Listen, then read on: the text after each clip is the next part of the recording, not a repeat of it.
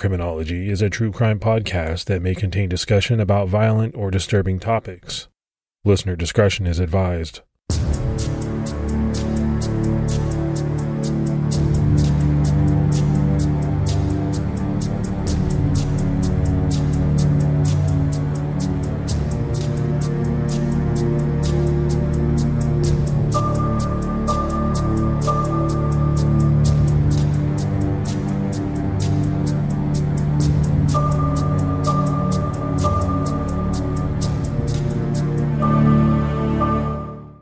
Everyone, and welcome to episode 179 of the Criminology Podcast. I'm Mike Ferguson. And this is Mike Morford. Morph, what's going on with you, buddy? Not too much. I've been a little bit sick this week. My voice has been uh, giving me a lot of problems, but uh, knock on wood, I feel like I'm ready to do this episode today. What's new with you? No, no, not much. We had to put it off for a little while, right? Because the voice is kind of important when when you're uh, recording an episode. Yeah, you don't realize it until you're talking for an hour, and then all of a sudden you're you're coughing and, and your voice is cutting in and out. So hopefully by the end of the episode, um, people are understanding me and it's clear and not annoying. We had some great Patreon support. So let's give some shout outs to Lynn Mulville, Terry Nimmons, Jim Sineker, Heather Cambia Largy, Judith, Nicole Wren, Brenna, Sarah Levitz jumped out at our highest level, and Norel Peterson. So that's a lot of great new support. Yeah, thank you so much for that. That goes a long way to help put out the show, and we can't thank you enough. And if you'd like to support criminology, you can do so by going to patreon.com slash criminology. All right, buddy, it's time to jump into this episode. And today we're talking about two very different people. One, a prolific and brazen serial rapist whose trail of terror spanned two states. His specific MO and well planned attacks prove that this person was a monster. A monster very reminiscent of the East Area rapist, Golden State Killer, Joseph DeAngelo. The other person at the center of this case is a young woman, known only as Marie, who bravely survived her encounter with this violent rapist, only to face disbelief and doubt from the detectives in charge of finding her attacker. Marie's story is so powerful that it inspired a Netflix miniseries. 18 year old Marie was the first known victim of the serial rapist.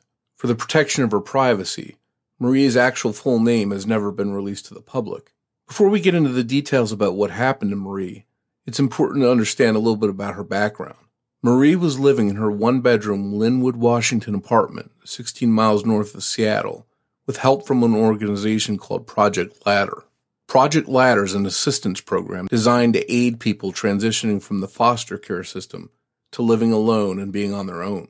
They also help with life skills like grocery shopping and using a credit card. Marie had a rough life growing up. She met her biological father only once, and her mother would leave her with random boyfriends very often. When she was seven, Marie was sexually assaulted. She suppressed what happened to her and she didn't talk about it. She doesn't remember whether or not she went to kindergarten, but knows that she entered foster care at around six or seven. She moved a lot, living in 11 different foster homes as a child and even more group homes. Marie also remembers that she was hungry as a child and that sometimes she would eat dog food. She has three siblings, two brothers and a sister, whom she was not always placed with. So they were separated quite a bit. Marie was on a psychotropic medication from a young age. She recalls that she started Zoloft at the age of eight. She had no sense of stability, consistency, or permanency. But Marie had come a long way, and she had obtained her GED by the time she was 17 and living on her own. When she turned 18 was like a fresh start for her. Participants of Project Ladder, like Marie, are required to follow a strict set of rules and guidelines and agree to be held accountable by the program managers as well as their peers in the program. Project Ladder expects those in the program to steer clear of criminal activities or any type of criminal charges. Things were going well for 18 year old Marie after she settled into her new apartment, but that all changed in the overnight hours of August 11, 2008, when Marie was awakened by a masked intruder. Before she could gain her senses, the man, a white man in a gray sweater, threatened her at knife point, tied her up, and gagged and blindfolded her. Once Marie was incapacitated, she was sexually assaulted. While she was going through the terrifying experience, she tried to think of any details, things that she could remember later on after this ordeal ended. Marie believed that the man used a condom during the assault, but she wasn't sure about it. He also took photographs of her, which he said he would put online for everyone to see if she even tried to call the police. After a short while, the apartment was quiet. Marie lay still trying to figure out if the man who had just raped her was gone. When she got a sense that the room was quiet and still, she knew that he was gone. Marie used her feet to grab at scissors and was able to get a hold of them, and she began trying to free herself.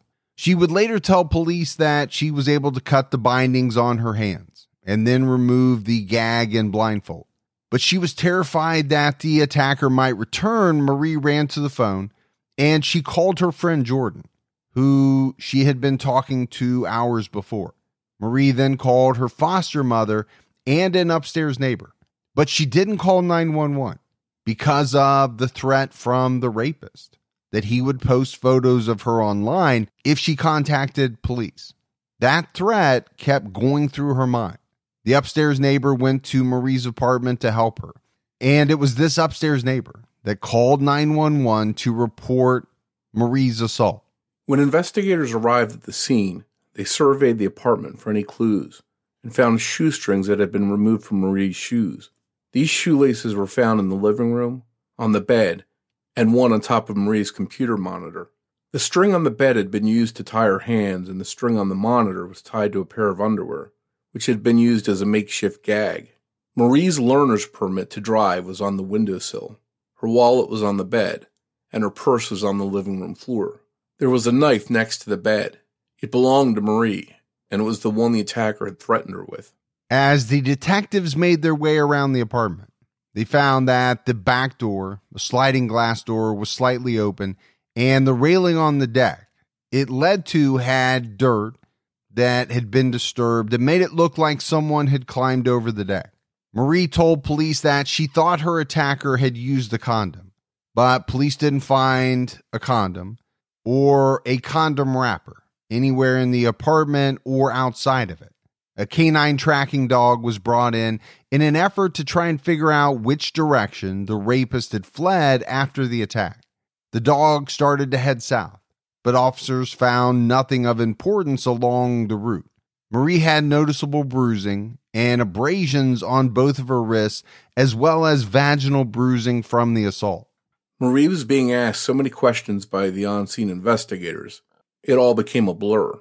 She had to repeat the details of what she had gone through multiple times to different officers, who asked her different questions about the incident each time. Every time she told the story, it was like she was reliving the attack again. Sergeant Jeffrey Mason, the lead officer on Marie's case, had gained most of his experience from the narcotics division and had only worked a couple rape cases before Marie's. The Lynnwood Police Department didn't have its own sex crimes unit, as there were hardly any sexual assaults in Lynnwood. In 2008, besides Marie's assault, there were only nine other reported sexual assaults in the city of 35,000 residents. Three days after Marie was attacked, she was asked by police to come to the station to follow up on the details of her rape.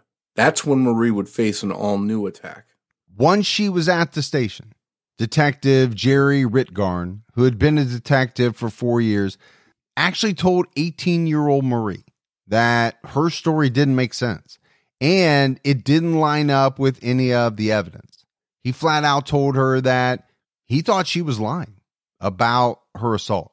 Rittgarn had talked to Jordan, who Marie had called after she was attacked, Jordan told police that Marie told him that she actually dialed his phone number using her toes. This was a different story than apparently she had told police. During this follow up questioning, Marie began to stumble over her words and some of the details of her assault. She couldn't believe what was happening. The police, the people tasked with helping her, were now accusing her of lying. The pressure got to be too much for Marie, And in an effort to just make it all stop, she told police that the assault hadn't happened. At the request of investigators, Marie wrote a statement recanting her previous statements about the assault, first stating that she could have just had a dream about the assault. Detective Rittgarn wasn't satisfied with the written statement from Marie. He asked her why she didn't write that she had lied about the assault and that she made it all up. And finally, Marie reluctantly wrote that she had made the incident up and that there was no assault, that she had lied. Marie's final statement read as follows I have had a lot of stressful things going on, and I wanted to hang out with someone, and no one was able to. So I made up the story and didn't expect it to go as far as it did. I don't know why I couldn't have done something different. This was never meant to happen. During the interaction with police that led to her written statement, no one had read Marie her rights. The reading of these rights would have officially warned Marie that her statement could and would be used against her in court. They also would have informed her that she didn't have to say anything else to investigators without an attorney. And Morph, I, I don't know if authorities would normally read someone their rights in that situation. As far as I know, she hadn't been charged, she she hadn't been arrested or anything like that. And this statement to police from Marie would be used against her later on when she was when she's charged for filing a false report. I think it's pretty infuriating that this person has just gone through this terrible experience and she's at the police department thinking she's going to get help and is blindsided finding out that not only is she not getting help, but they think she made the whole thing up. It takes a lot of courage for her to go through these details and go in there and to go over them with the police. And they just sort of discounted them and swept them aside and just said, We think you made this up. And I, I can't imagine what she was thinking and feeling in that moment. Yeah, absolutely. I mean, having never gone through something like this, I, I think the words can only imagine have to apply. But I don't think there's any doubt Morph we've heard from numerous listeners who have gone through different types of experiences involving sexual assault and just how hard it is to actually talk about it, to relay all of the details. You know, you're really kind of putting yourself out there in front of strangers, police officers. Uh, it, it cannot be an easy thing to do. So that's that's one part of it. And then to have these authorities come back and say, you know what, we don't believe you. What you're saying doesn't match up with the evidence. We think you're lying. I mean, I don't know. I don't know how you deal with that. Now, what we see here in this case with Marie is that I think at a certain point, Morph, the pressure got to be too much. And she just wanted to get out of that police station, get out of that interview room, and she was going to do anything she had to do to make that happen. And I kind of think of it along the lines of some of the cases we've talked about where someone has made a false confession. It's a little different situation, but it ends up in a similar outcome, right? The pressure, the pressure builds and builds and builds. People are telling them, we don't believe you. We don't believe you. And eventually, someone is willing to say something that is not true for the mere fact that they can't stand the pressure anymore and they have to get out of that room. The next day, after reflecting on what happened, Marie told an official at Project Ladder that she thought she needed a lawyer. She had regrets about writing the statement, saying that her attack never happened. The Project Ladder official called Sergeant Mason at the police department and he told Project Ladder officials that there was no assault, that Marie had recanted her story. On August 18th, a week after she was attacked, Marie visited the police station again, accompanied by a Project Ladder official. She wanted to take back her previous statement and reaffirm what had happened to her.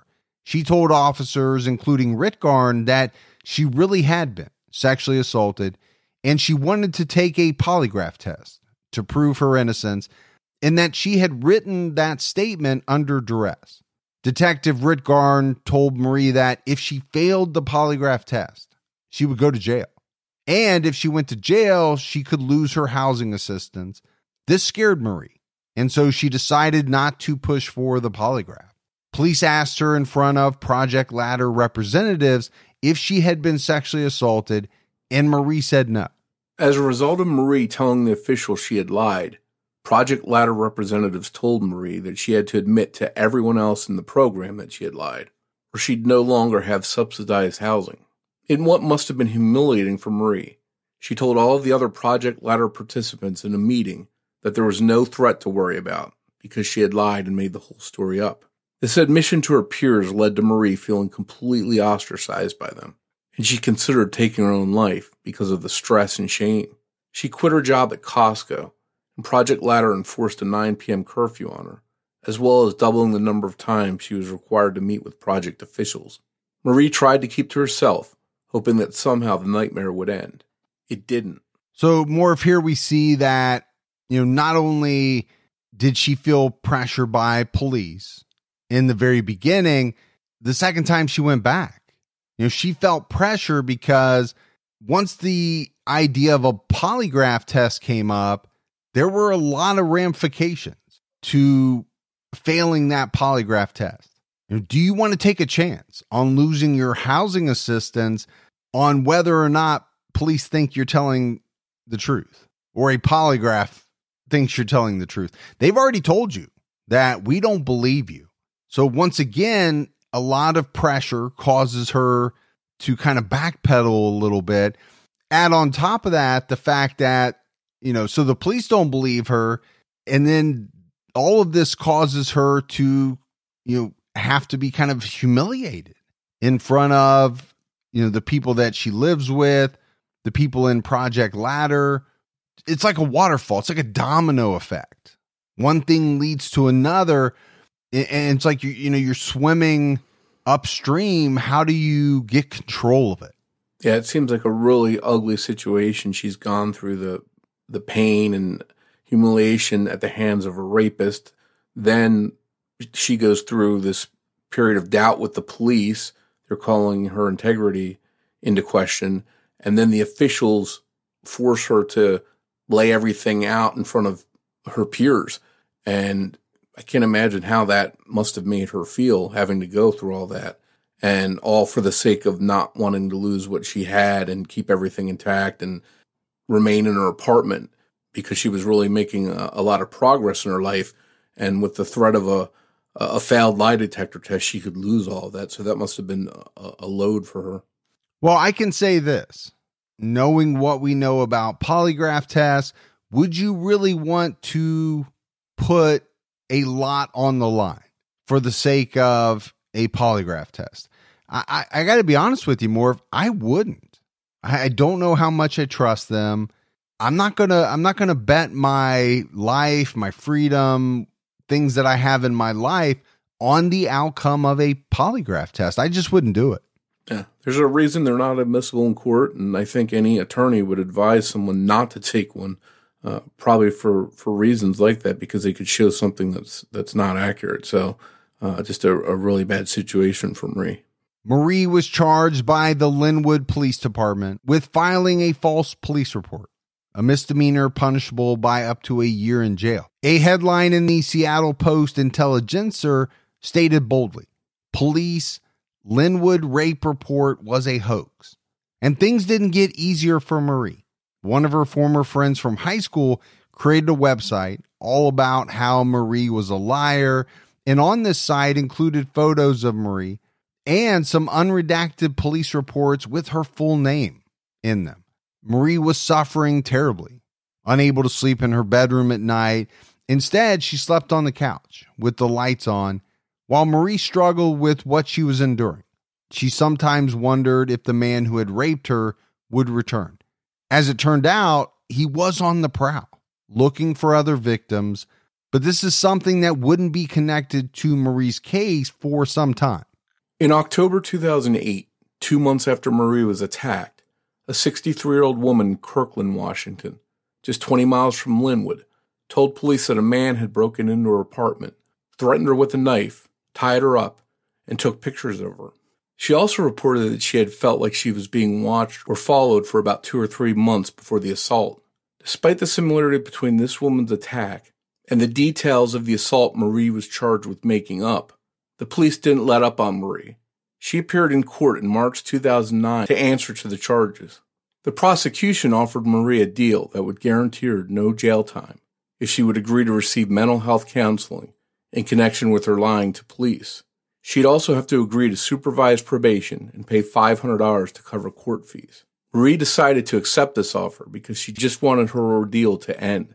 One person who Marie was close to when all this was going on was her former foster mom, Shannon McQuarrie. But even Shannon didn't believe Marie's story. And that was perhaps one of the most difficult things through all of this for Marie. She really felt that no one believed her. After Shannon saw the news report about the attack in Kirkland, after Marie was attacked, she was absolutely shocked at how similar it was to Marie's supposedly fake assault.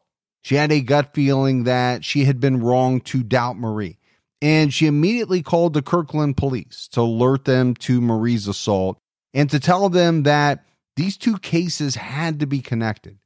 She also reached out to Marie and told her to contact the Kirkland police as well, but Marie was too afraid.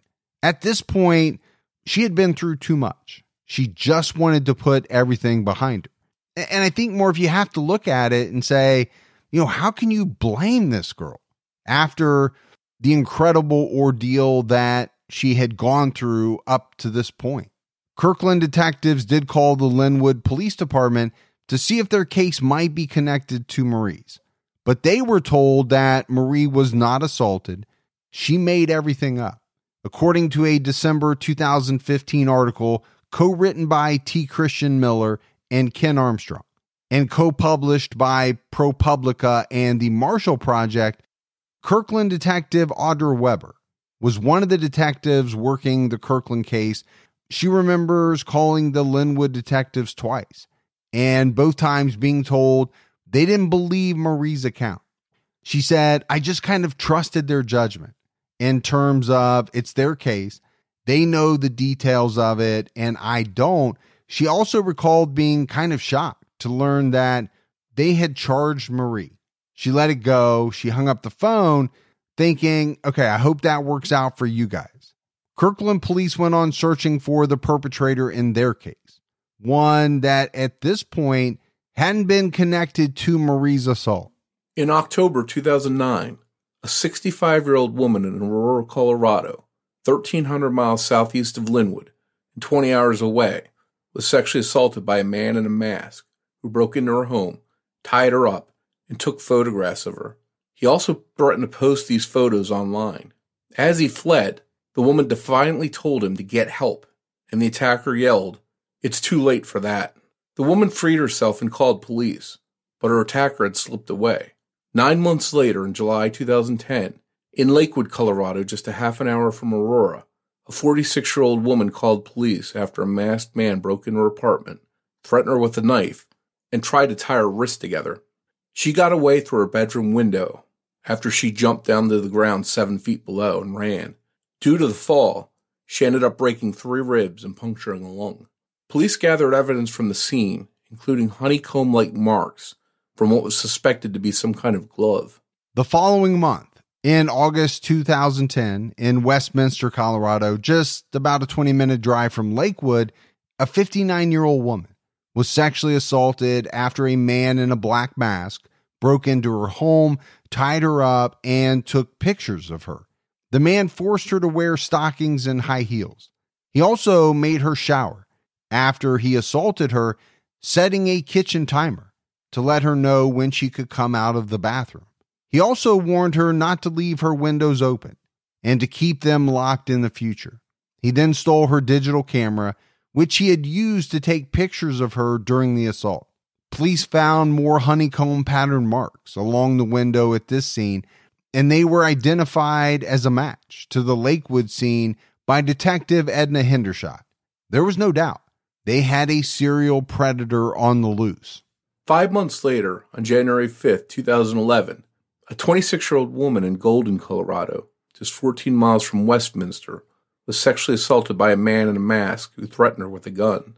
The victim, an engineering student, was sleeping on her stomach when the man pinned her down, sitting on her back. He tied her up and made her wear thigh high stockings and high heels, put on makeup, and put her hair in pigtails before he sexually assaulted her multiple times over a period of hours. He took photographs of her during the assault and afterward made her shower and brush her teeth. While she was in the shower, the man fled. This time, he took the victim's sheets with him when he left. This victim would provide police with an important detail about her attacker. She was able to see that he had a dark, egg sized birthmark on his left calf. She also recounted for investigators that, strangely, as in the previous case, the rapist actually gave her advice on how to stop people from breaking into her home by using a dowel to block the sliding glass door from opening. She had engaged her assailant a bit, and he talked about bravos and wolves, the kind of people the world was made up of, according to him. She also told Detective Stacy Galbraith that she got the sense the man had done this before. Another clue she provided police with was that the rapist had used a pink Sony digital camera to take photos of her.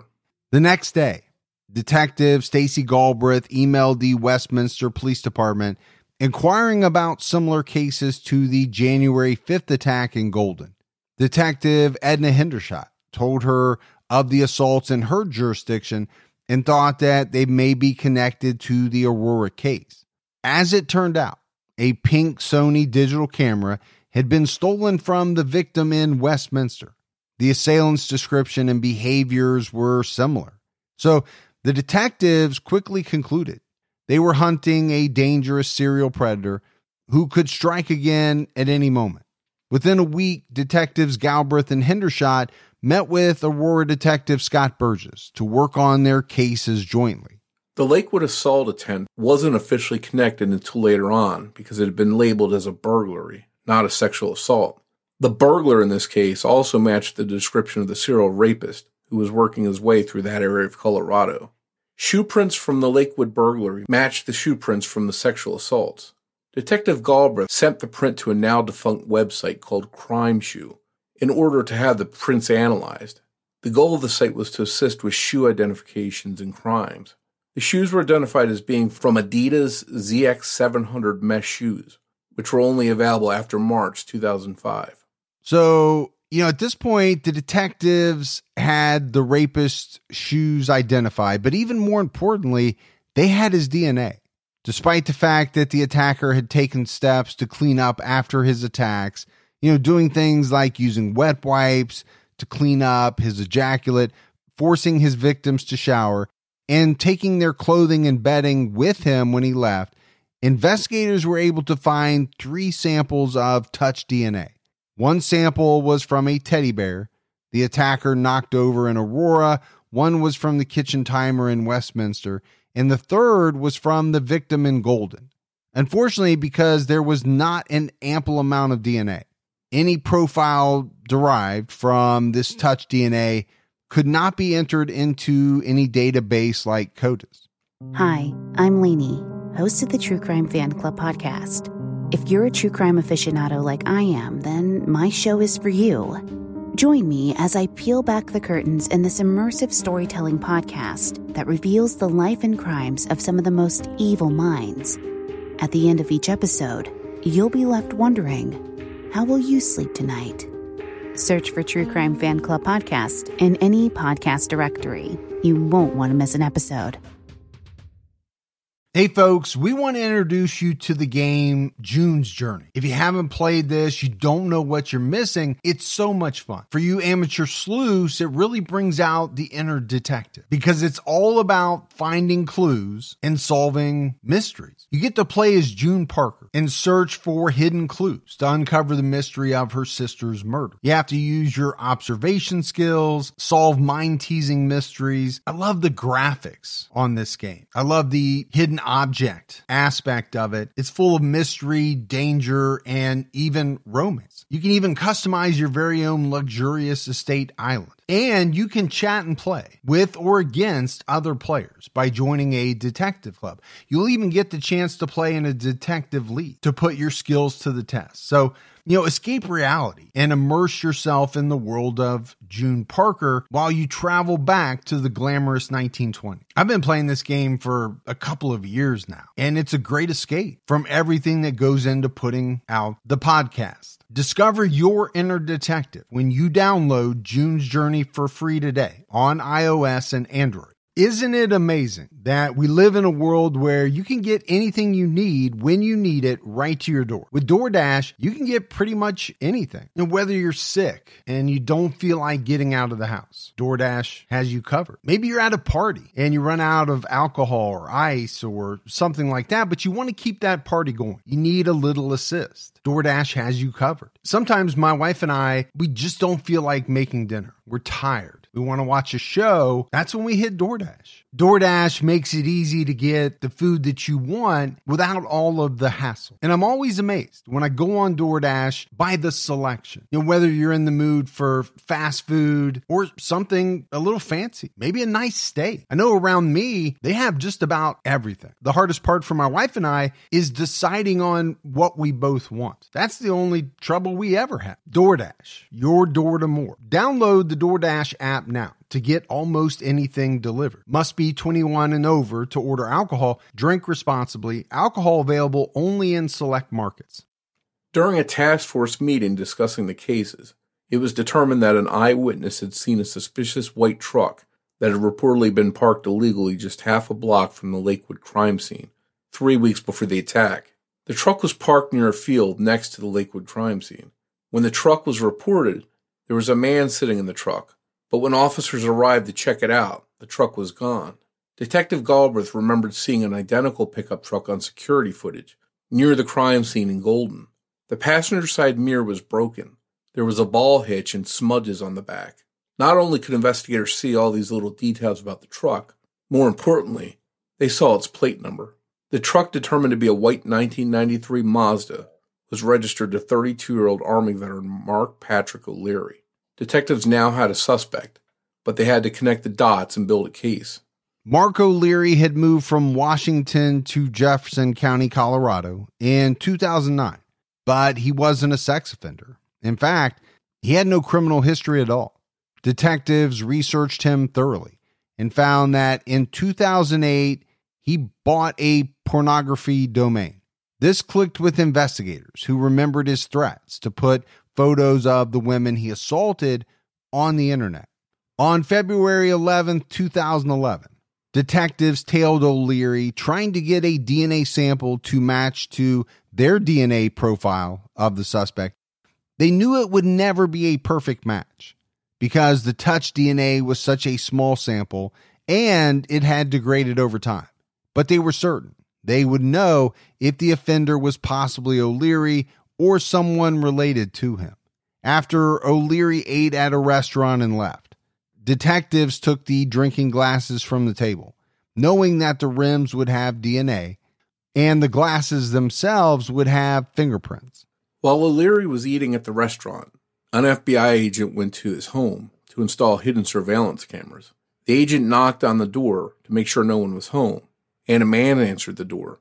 And the FBI agent went into his practice speech saying there was a burglar in the neighborhood and that the homeowners needed to be alert.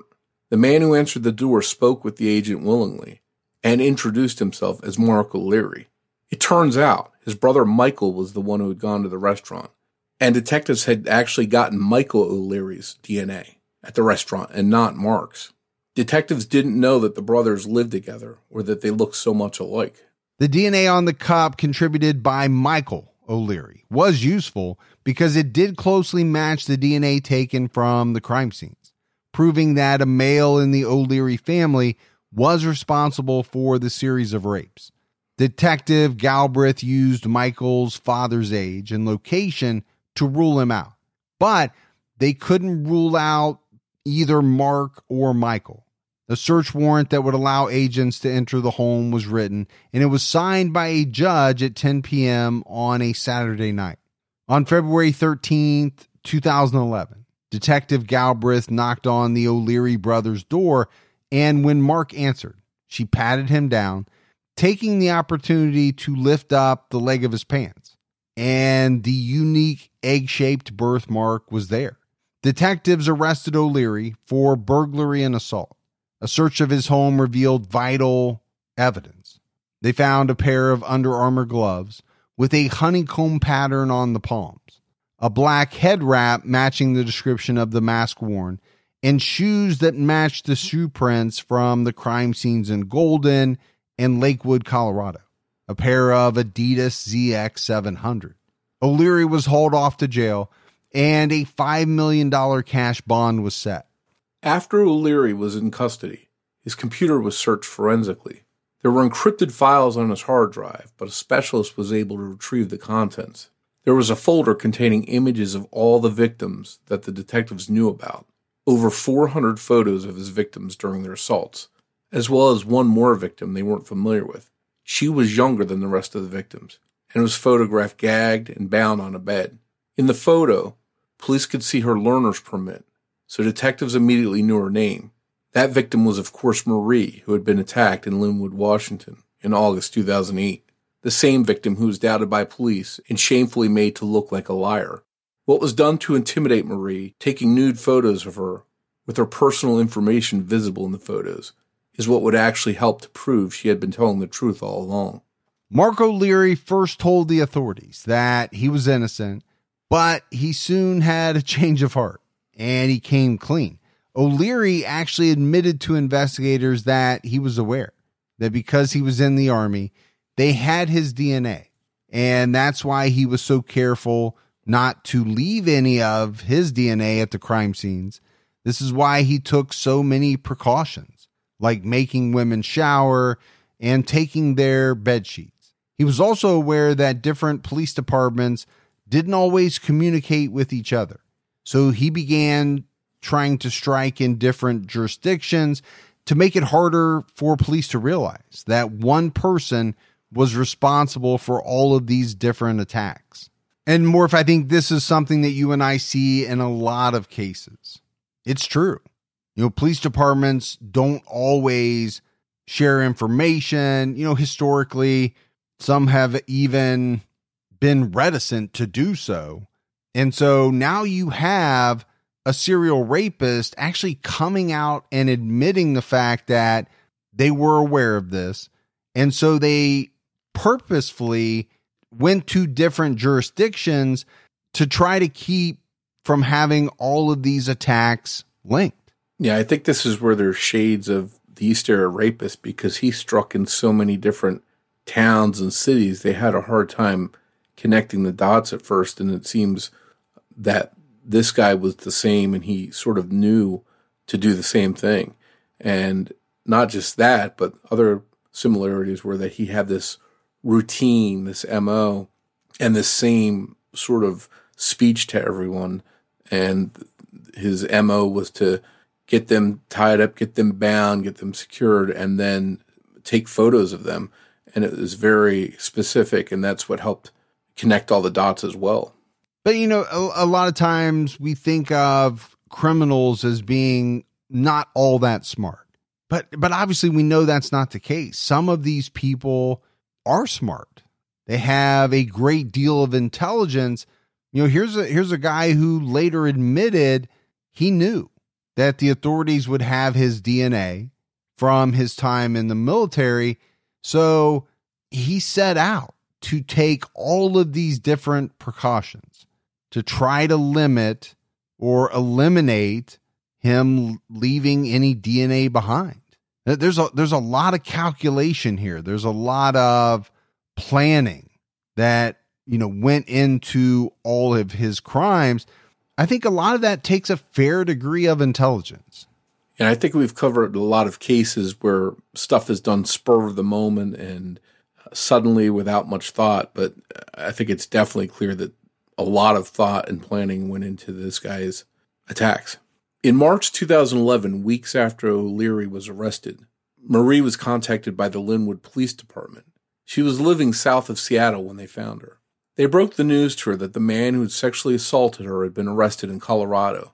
They also gave her an envelope containing information and resources on counseling for victims of sexual assault, as well as $500, the amount she had to pay for court costs in her false report case. Marie was also informed that her record would be expunged, and she would no longer have any criminal history. What she didn't get was an apology or an explanation as to why she was doubted in the first place. Marie ended up asking for an apology from the lead detective on her case, and he did apologize for everything she was put through because of him. But in the end, it felt hollow to Marie, and it didn't make her feel much better. So, you know, I think when you break that down, Morph, okay, they repaid her court costs, they expunged her record. Well, she shouldn't have had any of that in the first place. So great. You're correcting all of that. I know the police aren't real big on giving apologies. You know, an apology is an admission of guilt in, in some ways, or I think that's what the authorities oftentimes look at it as. And, you know, they're probably counseled by the attorneys for the city or whoever not to do that. I, I get all of that. But I also get why none of this would really make Marie feel all that much better. Because really, what happened? They reversed things that should have never happened. She didn't get the one thing that I think she was really wanting. For someone to come out and say, you know, we're sorry. We're sorry that we doubted you. We're sorry that, you know, we put you through this and that we just didn't take what you were saying to us as the truth. Yeah, I think it's it's definitely clear that the police failed Marie and what she went through was terrible. But one thing we really haven't talked about was had they taken her seriously from the beginning and fully investigated the case and didn't have uh, rushed to a conclusion, perhaps they might have found the man that did this, arrested him, and kept future victims from being attacked. And we don't know that they definitely would have caught him, but it, it eliminated that possibility as soon as they locked in on Marie making up this story. And I think that's a great point. There's no guarantee that they would have caught him, but the possibility would have been there. That possibility goes away once you doubt a victim's statement, you dismiss it, and there's so much pressure that they end up recanting it altogether. Well, then there is no investigation, right? Because at that point, there's no crime from the viewpoint of police. I guess what really gets to me, Morph, is why the urgency to, you know, say that, hey, the things that you're saying don't match up. We don't believe you. What's the harm in taking someone's statement at face value and putting a little effort into investigating those claims? It just seems like they came out so quickly and were against her from, you know, pretty much the beginning. I don't get it. Yeah, I can see that if after a long investigation and with lots of things not lining up, lots of physical evidence contradicting what Marie had said, maybe coming to that conclusion eventually based on the evidence and, and everything in the case. But it, the rush to judgment just seems like they cut off any attempt at a full scale investigation, uh, and we just don't know where that would have led. In October 2011, Mark O'Leary pleaded guilty to 28 counts of rape and related felony charges in Colorado. These charges included stalking and kidnapping. He received a sentence of 327 and a half years in prison on October 9th. At his sentencing hearing, he stated, I am a sexually violent predator and I'm out of control. He even said that if someone did this to someone I knew or loved, I would want to kill them. And finally, he said of those he victimized, I can only hope that my sentence today will satisfy them as far as closure is concerned and moving on with their lives. Mark O'Leary is serving his time at Sterling Correctional Facility and will likely never see the outside of the prison again. In June 2012, O'Leary was sentenced to 40 years for the sexual assault in Kirkland, Washington, and another 28 and a half for his sexual assault of Marie. So I said most likely he'll never see the outside of prison again. More, if this is a man who should never, ever walk the streets again. I mean, that's my take on this guy. He is a, a an evil, evil individual. I think it was clear that he was one of the most dangerous types of predators out there. Again, referencing someone like the East Area Rapist, I think this guy, Mark O'Leary, might have gone on to that kind of victim total because there just seemed to be no slowing down as long he as he was free. I think he would have continued to do this. And like the East Area Rapist, I personally think it would have been a matter of time before he went from rapist to murderer because someone might have stood up to him or tried to defend themselves, and then all of a sudden, a rape is becoming a murder. I think it's very possible he could have been a serial killer in addition to being a serial rapist. I, I agree with you 100%. You know, we've talked about it before, but I don't think it can be overemphasized. These predators, whether we're talking about serial rapists or serial murderers or people that, you know, commit a combination of those crimes, they get something, right? They derive something out of the crimes that they commit, and that something fuels them to continue to want to commit those types of crimes. For the most part, there's no stopping it because, you know, like a drug, you, these people want to get that feeling again and again and again. So why would they stop on their own? I think very, very few do. And like you said, I think it's an easy assumption to make that O'Leary over time would have, I'll use the word graduate, even though it's probably not the best word to use, graduate into serial murder. Because we do see that, right? Whatever these people get from the crimes they commit, at a certain point, may not satisfy them the way that it did in the beginning. So things get ratcheted up.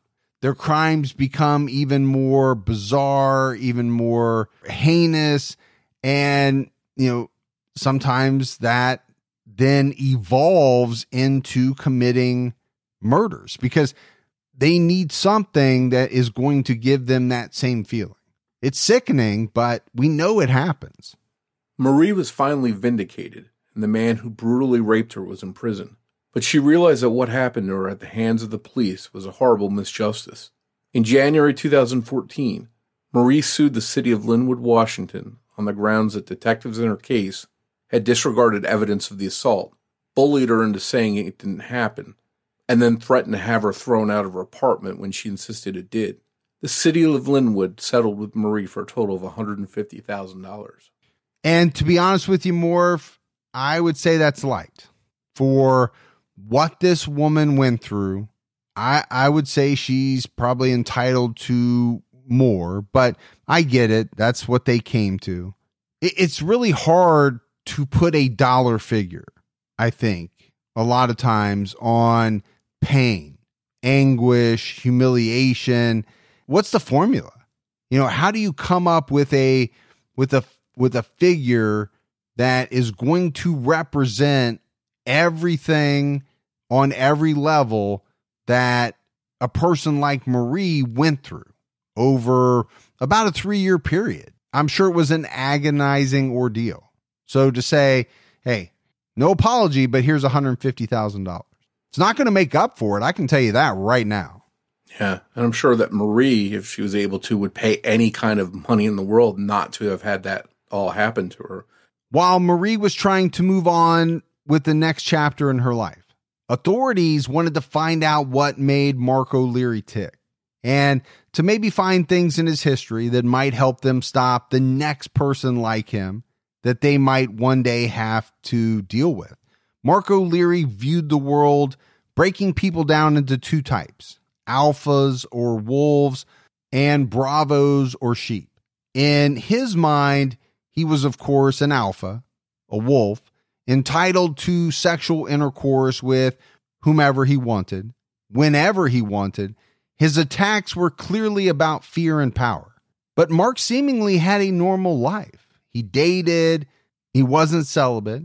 Apparently, he was never shunned, his former girlfriend, Amy Wozny, told 48 Hours that when she heard of what he had been doing to other women, she vomited. And, and, you know, here's a little glimpse, right, in into the window of what people connected to these predators go through. You know, here's a woman who dated this guy in the past to find out later. I don't know how many years later, but to find out later that he was this vicious sexual predator. You know, what does that have to do to to her? Does that make someone question the decisions in their life? Right? How did I not know that this guy was a sexual predator? I, I'm not trying to disparage her at all. I'm just trying to figure out what some of uh, of these people go through.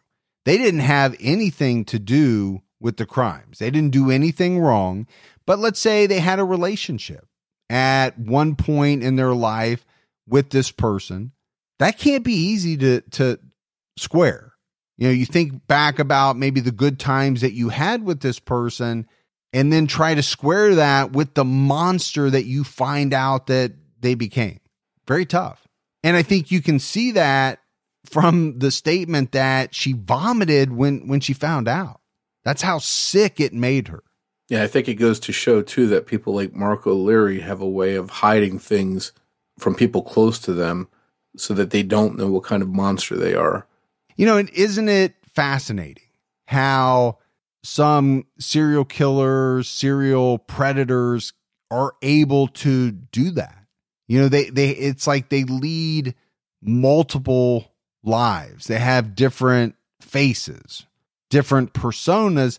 One that they show that is, hmm, okay, on the surface, pretty good. You know, that's where you have neighbors coming forward and saying, I would have never thought that so and so, my neighbor, would have done all of these things. We hear that in tons and tons of cases. And then, you know, there's obviously the side that they don't show to the outside world that is devious, calculating, manipulative, and sadistic. Yeah, and sort of an interesting contrast to all of that, the the brutality of what he did was this other side of him where he's trying to comfort some of these victims and tell them how they can protect themselves in the future and giving them tips on on keeping their homes safe. It's just very bizarre uh, from him as to why he would do that. Well, that's what I call the good guy syndrome. I have victimized you, but hey, I'm a good guy. I'm comforting you now, and I'm telling you how to prevent yourself from being victimized in the future. I mean, how strange is that? That somebody thinks that that is a reasonable interaction to have with someone after you have completely violated them. To sit down and have a talk as though you're a big brother or a father figure trying to help them out and give them life tips, life lessons. But, you know, we can't figure out what goes through these people's minds. Yeah, it makes me wonder if some small part of them feels some kind of shame or guilt for what they've done and they're trying to atone by by being helpful and protective of of their victim going forward. I think there might be a part of that in some of these individuals. Now, I think some are so sociopathic that they have no empathy whatsoever. I think there's probably a spectrum there. Marie is now a long haul truck driver and she's married with two children. She no longer lives in Washington. She enjoys hiking, photography, and the beach. According to writer Ken Armstrong, Marie didn't want to live in fear, and she didn't want to let this experience limit her in how she went about the rest of her life. As the ProPublica article, An Unbelievable Story of Rape, lays out, rape cases are unlike most other crimes. The credibility of the victim is often on trial as much as the guilt of the accused. T. Christian Miller of ProPublica was working on cases involving law enforcement failures in identifying rapists and Ken Armstrong of the Marshall Project was working on a similar story. So the two teamed up with Armstrong investigating Marie's case in Washington and Miller investigating the cases in Colorado. Their collaborative work introduced the world to Marie's tragic story. The 2019 Netflix drama miniseries, Unbelievable, is based on the writing project by Miller and Armstrong. The miniseries was released on September 13th, and by the end of the month, it had been viewed 32 million times. I can't recommend the miniseries Unbelievable enough. It's well done and it really paints a picture of just how Marie was failed by those who should have helped her. It also demonstrates just how much Mark O'Leary was like East Area rapist Joseph DeAngelo in many ways. He had a script, a specific MO, and he rarely deviated from it. He attempted to cover his tracks and avoid detection. Thankfully, Mark O'Leary was stopped. If you watch his show, be prepared to be angry afterwards. Did you watch it, Mike?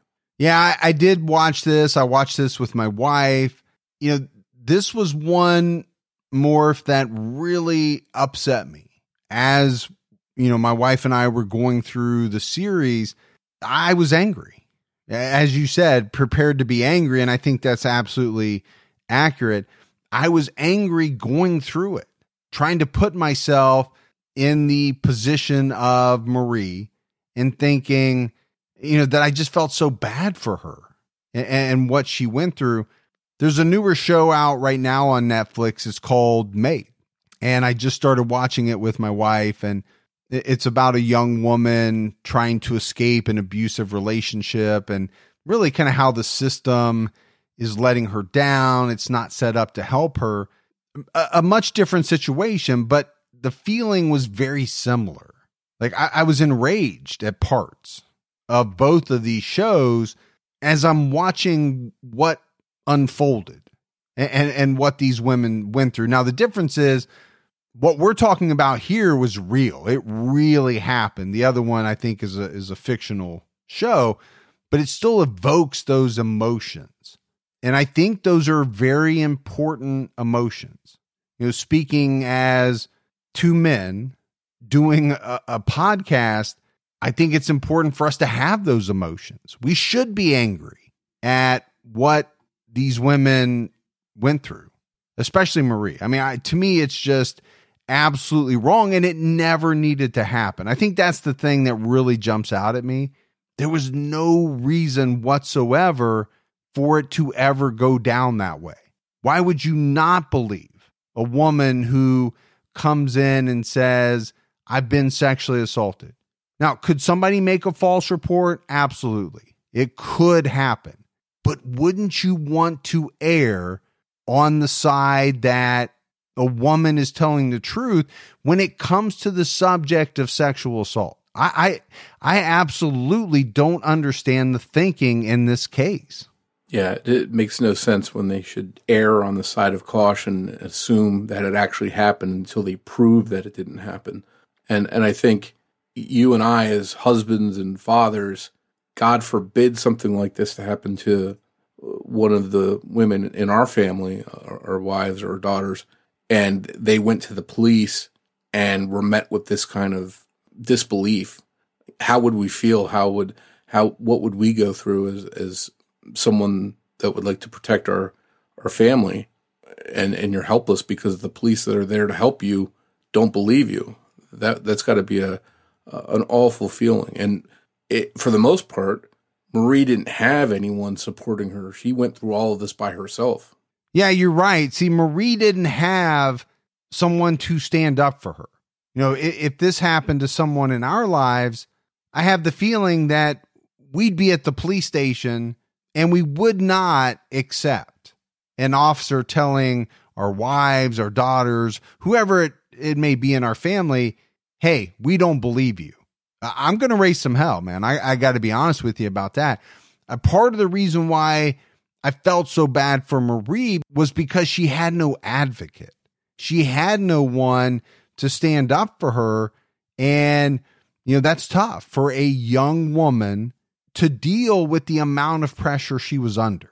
And I really do think more if it was that pressure put on by police coming at her, you know, saying, we don't believe you, we think you're lying, that ultimately caused her to crumble. She just couldn't stand up to it. And, and you know, let, and let's not forget, this was an 18 year old woman, girl, to me, she was a girl. You know, I, I I get it. At 18 years old, you're technically an adult, but was she equipped to handle that pressure? I don't know many 18 year olds that are. So, Morph, I do think it's an extremely sad story, but there are a lot of takeaways from it. I think there are a lot of learning points that can be derived from this story, especially on the part of police. We've, we've got to do better as a society. I don't think there's any doubt about that. And from the sounds of things, Marie is doing well today. She has a family of her own, a career. So hopefully she was able to overcome all of this and is doing well. Obviously, we don't know her. She hasn't come out publicly and revealed her identity, but wherever she is, hopefully she, she is doing well. Yeah, I echo those sentiments as well. Thanks goes out to Sonny Landon for writing and research assistance in this episode. As always, if you love the show, but you haven't done so yet, take just a, a minute, go out, give us a five star rating. Also, keep telling your friends who are into true crime about the podcast. That word of mouth really goes a long way. If you want to find us on social media, we're on Twitter with the handle at Criminology Pod. You can also find us on Facebook by searching for Criminology Podcast or by joining our Facebook discussion group, Criminology Podcast Discussion and Fans. So, Morph that is it for our episode on Marc O'Leary and another episode of Criminology. But we'll be back with everyone next Saturday night with a brand new episode. So until then, for Mike and Morph, we'll talk to you next week. Take care, everyone.